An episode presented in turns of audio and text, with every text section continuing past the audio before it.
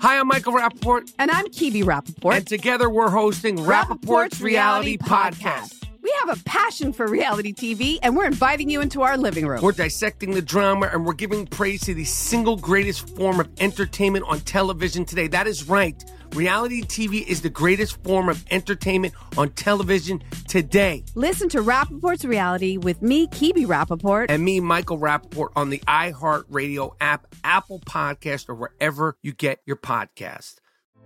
Hey, girlfriends, it's me, Carol Fisher, back with another season of the global number one podcast, The Girlfriends.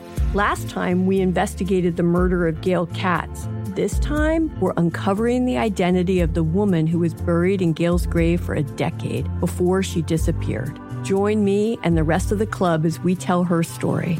Listen to season two of The Girlfriends, Our Lost Sister, on the iHeartRadio app, Apple Podcasts, or wherever you get your podcasts. Something that makes me crazy is when people say, well, I had this career before, but it was a waste. And that's where the perspective shift comes, that it's not a waste, that everything you've done has built you to where you are now. This is She Pivots, the podcast where we explore the inspiring pivots women have made and dig deeper into the personal reasons behind them. Join me, Emily Tisch Sussman, every Wednesday on She Pivots. Listen to She Pivots on the iHeartRadio app, Apple Podcasts, or wherever you get your podcasts. The Big Take from Bloomberg News brings you what's shaping the world's economies with the smartest and best-informed business reporters around the world. We cover the stories behind what's moving money and markets and help you understand what's happening, what it means, and why it matters every afternoon. I'm Sarah Holder. I'm Saleha Mohsen. And I'm David Gura. Listen to The Big Take on the iHeartRadio app, Apple Podcasts, or wherever you get your podcasts. This Day in History class is a production of iHeartRadio.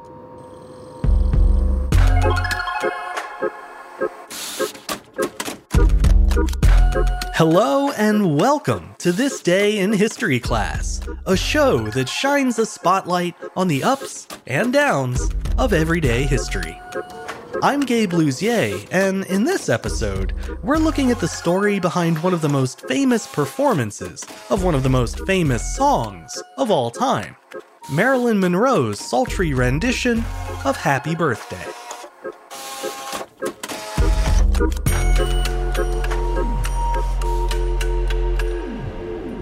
The day was May nineteenth, nineteen sixty-two.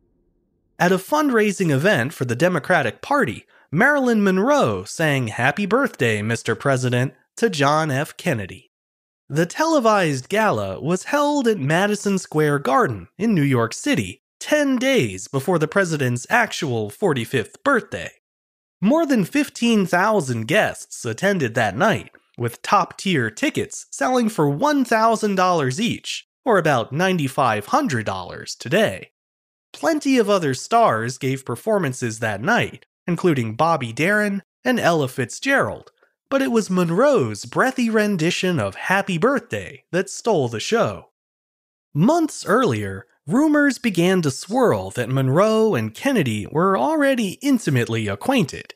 They had reportedly spent the night together after attending a party at Bing Crosby's house in Palm Springs in late March. Some have theorized that night was when J F K asked Monroe to attend the fundraiser in New York, but according to his wife, Jackie Kennedy, the president's brother, Bobby, was the one who extended the invitation, much to her dismay. The First Lady chose not to attend that evening. Regardless of who invited her, Marilyn Monroe agreed to the appearance and even had a special outfit designed for the occasion, a flesh-colored chiffon gown adorned with more than twenty-five hundred shimmering rhinestones. The form-fitting dress was so tight that she had to be sewn into it, and once inside, it looked as if she was wearing nothing at all. The year leading up to the event had been a difficult time for the actress. Her most recent film, The Misfits, had been a dud at the box office, and her divorce from playwright Arthur Miller had been so distressing that she checked herself into a psychiatric hospital in Manhattan for several days. She rebounded in the spring of nineteen sixty-two when she landed the leading role in a screwball comedy called Something's Gotta Give. Unfortunately, her reliance on barbiturates had spiraled out of control at that point, and as a result, she was repeatedly late to the set, if she showed up at all. Her reputation for tardiness was frequently reported in the press, and was even used as a running joke at J F K's fundraiser. Throughout the evening, actor and M C Peter Lawford repeatedly introduced Marilyn Monroe before looking back at the empty stage and calling for the next guest instead. When it was finally time for her scheduled appearance, Lawford pushed the joke even further, introducing her as, quote, the late Marilyn Monroe, a description that would prove ominously prophetic in the months to come. The actress took the stage wearing an ermine fur coat draped over her shoulders. Lawford quickly removed the fur, revealing her skin-tight gown and drawing gasps from the audience. Then, accompanied by jazz pianist Hank Jones, Monroe began her famous take on Happy Birthday before transitioning into a version of Thanks for the Memory with new lyrics celebrating J F K's work as president. You may have heard the clip before, or at least a parody of it, but just in case, here's how it went. Happy birthday to you. Happy birthday to you. Happy birthday, Mister President.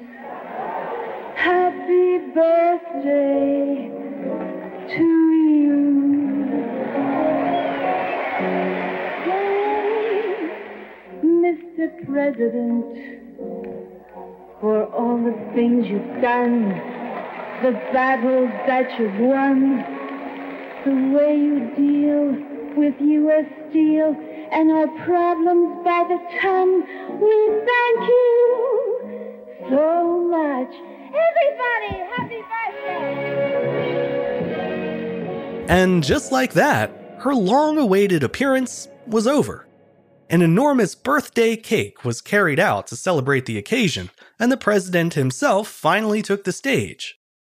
Once the applause died down, Kennedy thanked the evening's performers and joked that he could now, quote, retire from politics after having had Happy Birthday sung to me in such a sweet and wholesome way. The evening's exchange breathed new life into the rumors of Monroe and Kennedy's affair. In a column about the event, journalist Dorothy Kilgallen described Monroe's performance as, quote, making love to the president in the direct view of forty million Americans. Whatever the true nature of their relationship, J F K and Marilyn Monroe never saw each other again after that evening.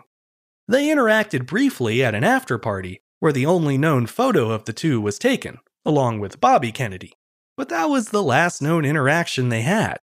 It also proved to be one of Monroe's final public appearances.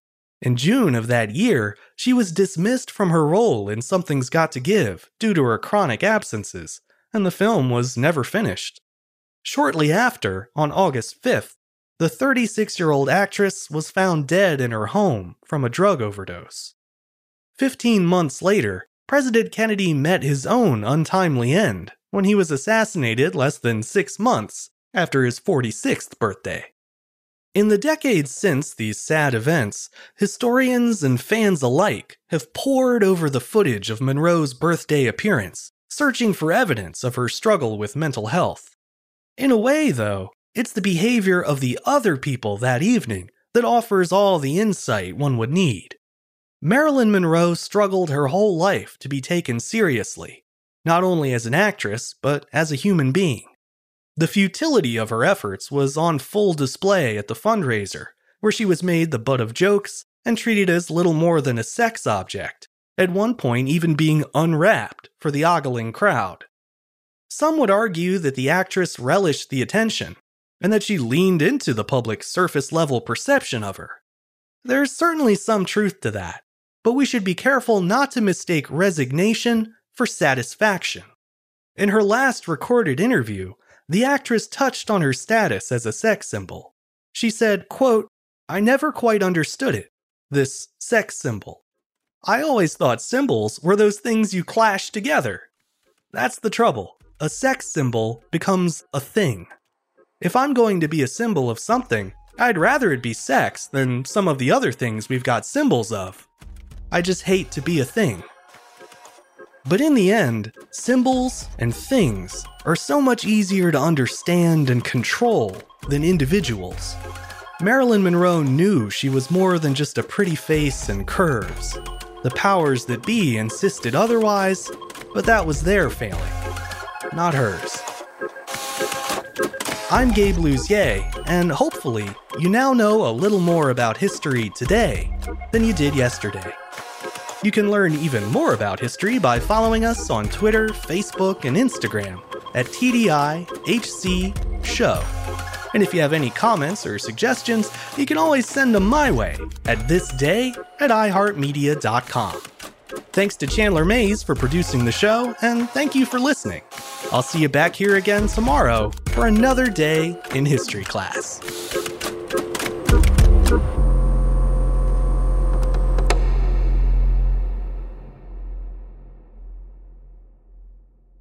Hi, I'm Michael Rappaport. And I'm Kibi Rappaport. And together we're hosting Rappaport's Reality Podcast. We have a passion for reality T V, and we're inviting you into our living room. We're dissecting the drama, and we're giving praise to the single greatest form of entertainment on television today. That is right. Reality T V is the greatest form of entertainment on television today. Listen to Rappaport's Reality with me, Kibi Rappaport. And me, Michael Rappaport, on the iHeartRadio app, Apple Podcast, or wherever you get your podcast. Hey, girlfriends, it's me, Carol Fisher, back with another season of the global number one podcast, The Girlfriends. Last time, we investigated the murder of Gail Katz. This time, we're uncovering the identity of the woman who was buried in Gail's grave for a decade before she disappeared. Join me and the rest of the club as we tell her story.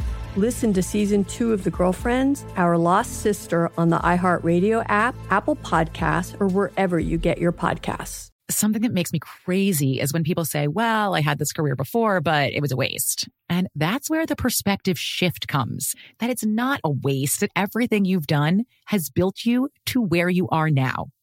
This is She Pivots, the podcast where we explore the inspiring pivots women have made and dig deeper into the personal reasons behind them.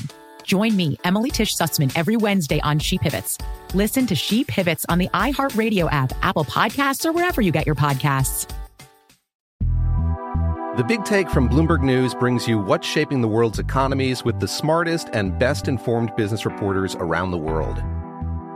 We cover the stories behind what's moving money and markets and help you understand what's happening, what it means, and why it matters every afternoon. I'm Sarah Holder. I'm Saleha Mohsen. And I'm David Gura. Listen to The Big Take on the iHeartRadio app, Apple Podcasts, or wherever you get your podcasts.